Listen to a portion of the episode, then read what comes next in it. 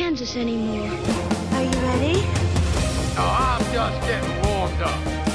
This task was appointed to you. I said I want the truth. I say we take off and nuke the entire site from orbit. Dodge this. Hello, listeners. I'm Billy, PR and Communications Officer here at the BBFC, and today I'm joined by one of our compliance officers, Chris, to talk about the reclassification of films. Hi, Chris, and welcome back. Yeah, it's nice to be back again. Yeah, the last time you were on, we were talking about Avengers Infinity War and Wonder Woman. Yeah, so today we've got a, a range of different films that we're going to be talking about, but to start off, why don't we just establish what reclassification means? Sure. So, simply put, uh, reclassification is when something uh, comes into us and it already has an existing rating, it may be reassigned a new rating under new guidelines. So, for example, it could go up or down. We might have things which were previously a U, which go up to a PG, or something that was an 18 and it's come down to a 15. And the idea is that every time we view something, we're kind of looking at it, you know, fresh. So when something is first submitted to us, we're obviously reviewing it under the current guidelines, and then we give it its initial classification. But then sometimes things will be submitted later down the line, whether it's a DVD release or uh, perhaps like a number of years later, something which will be coming in again for like an anniversary release or something like that. And when it has an existing category in place, we're looking at it: is that rating reasonable and defensible? That's the kind of question that we're constantly asking ourselves. And in some cases, it may be something that's you know quite old and was viewed under like previous guidelines might not be reasonable and defensible under the current guidelines. And in those cases, that's when we put forward the argument for reclassification. So, how do we decide which films get to be reclassified? yeah, well, this, is a good question. It's something I get asked quite a lot by friends, or I've got three older brothers who were all kind of raised in the 1980s. So sometimes they will watch something from their childhood and say, like, oh, that'll never get a PG nowadays. Like, why don't you reclassify it? And the simple fact is, like, it's not really our decision what gets Mm. reclassified. You know, we can't really kind of pick and choose like what's going to be be seen, and there just simply isn't enough time to kind of go back and rewatch every film that's ever been created every like three or four years to kind of view it under new guidelines. Uh, so the simple fact is, is it's not really our choice what we reconsider. It's at the discretion of the distributors. Uh, so if they're releasing a new version of something, perhaps it's got a slightly different aspect ratio, or it's a new anniversary release or something like that. or uh, a director's cut? Uh, yeah, that kind of thing. Uh, so it's those things that get submitted to us, and that's when we rewatch them and consider the reclassification. And a lot of this is kind of based on the procedure of our guidelines. So every four to five years, we undertake a huge guidelines review, and this involves surveying 10,000 people through questionnaires and focus groups, and then we take all that data and collate it and use that to redraft our guidelines and then reflect those kind of changes and things in the decisions that we make. Fantastic. So we've mentioned this previously on the podcast before, but going further back into our ratings themselves, um, they've changed as well as our guidelines, haven't they? Uh, yeah, so if we go like right back to the 1910s when the BBFC was created, Bit of a history lesson, everyone. Yeah. to start with, we just had two ratings, which was U or A. And this was then expanded in the 1930s to include an H rating for kind of like horror films. And then this grew again in the sort of 1940s and 50s to include the double A and the X rating. And these went through until the early 80s. I think it's around 1982 when the ratings that we're more familiar with today kind of got introduced with the U, PG, 15, and the 18.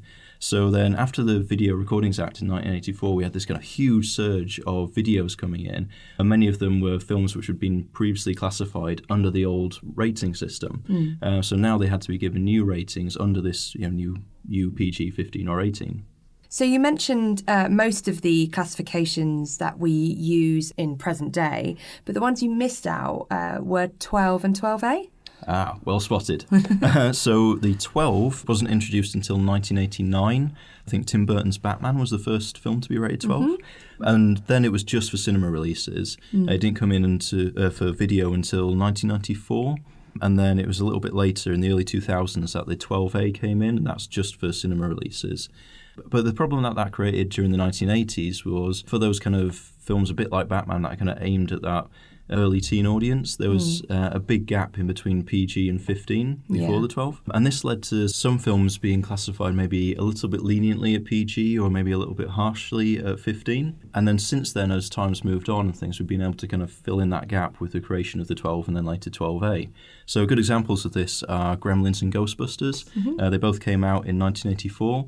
Uh, Ghostbusters was then rated a PG, whilst Gremlins was a 15. And more recently, they've come in for new cinema releases, and in both cases, the films have now gone to 12A. So, in the case of Gremlins, this was coming down to a 12A, and now has the insight moderate violence and fantasy horror, uh, while Ghostbusters have been reclassified up to a 12A for moderate sex references.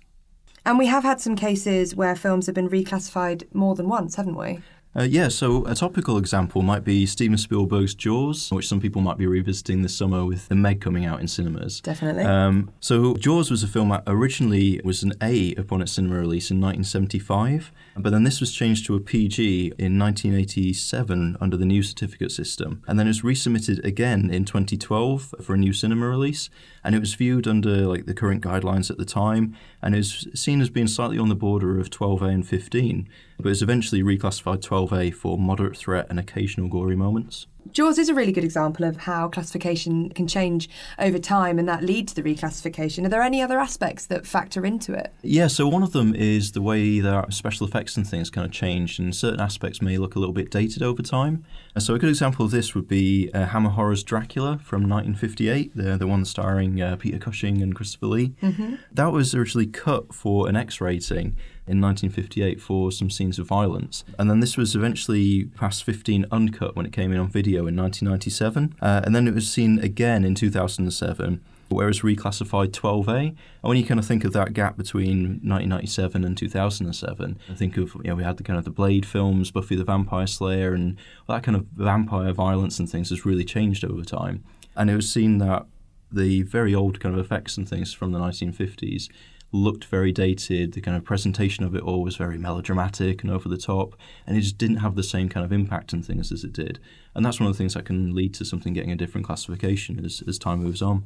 And that kind of carries on into you know things like violence in more recent films as well. So things that were often regarded as kind of you know big 18 films of the 1980s. So you know Terminator, Predator, Die Hard, compared to some of the 18 rated films that we get nowadays, like uh, the kind of ultra violence and things in the Saw franchise.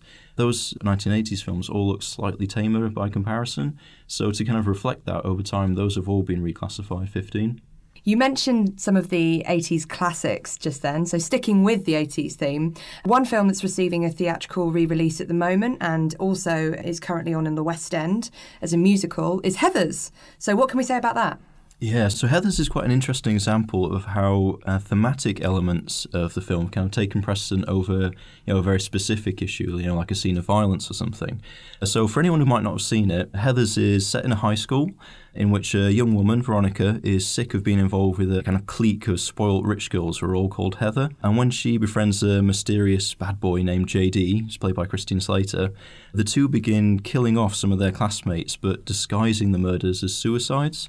And then this sets the school and the local community to discussing the, the theme of teenage suicide and then through the rest of the film, it kind of leads to some very dark but often thought provoking satire. So the film was first submitted to us in 1989, briefly under an alternate title, which was Lethal Attraction, but this was soon changed to Heathers.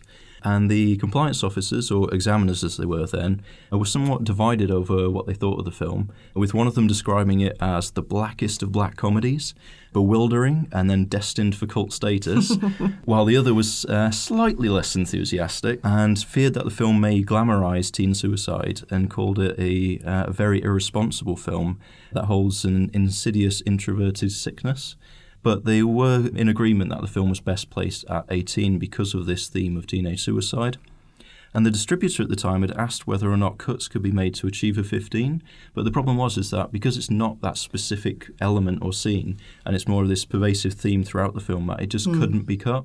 And it's one of the things where you know we are at liberty to deny a distributor's request to to have cuts if we feel certain cuts may damage the narrative or the film as a whole. Okay. Uh, and in this case, it, is, it was felt that the film was best placed uncut at 18. The film was uh, then re released on video in 1995, where it was still an 18, and it maintained that upon uh, future submissions in 2002 and 2004.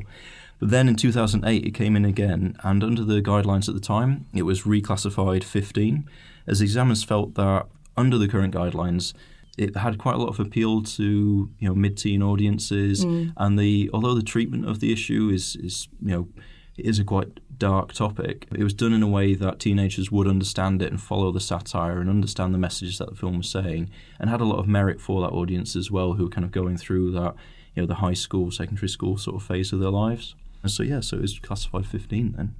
So then the film came in more recently for its new re release. Has anything changed since that 2008 reclassification? Uh, so not in terms of the film's classification, like it's still a 15 under current guidelines, but it still has a lot of appeal and is best placed to that category because of the way that it kind of you know, it's dealing with a serious issue, which is again quite topical in the wake of Netflix's uh, 13 Reasons Why. Mm-hmm. But then there's also like just for mid-teens and things, it's quite an important film just culturally. Kind of the elements of stylization, the film's kind of status as a, a cult classic and the kind of popularity of kind of 1980s nostalgia all contributed to having a lot of kind of appeal and interest for that kind of 15 audience as well. And not to mention Winona Ryder, who many may know from the Netflix series Stranger Things. Uh, yeah, absolutely. And that's another good example of uh, 80s nostalgia. Thank you so much for coming on again, Chris. It was really great to hear about reclassification, and I hope this was interesting for you guys at home. And uh, don't forget, you can tell us what you'd like to hear discussed on the podcast by sending us an email to podcast at bbfc.co.uk or tweeting us at bbfc. And uh, thanks again for listening, everyone. We'll be back soon with more insight into the BBFC's classification from past and present. Goodbye, Chris. Bye.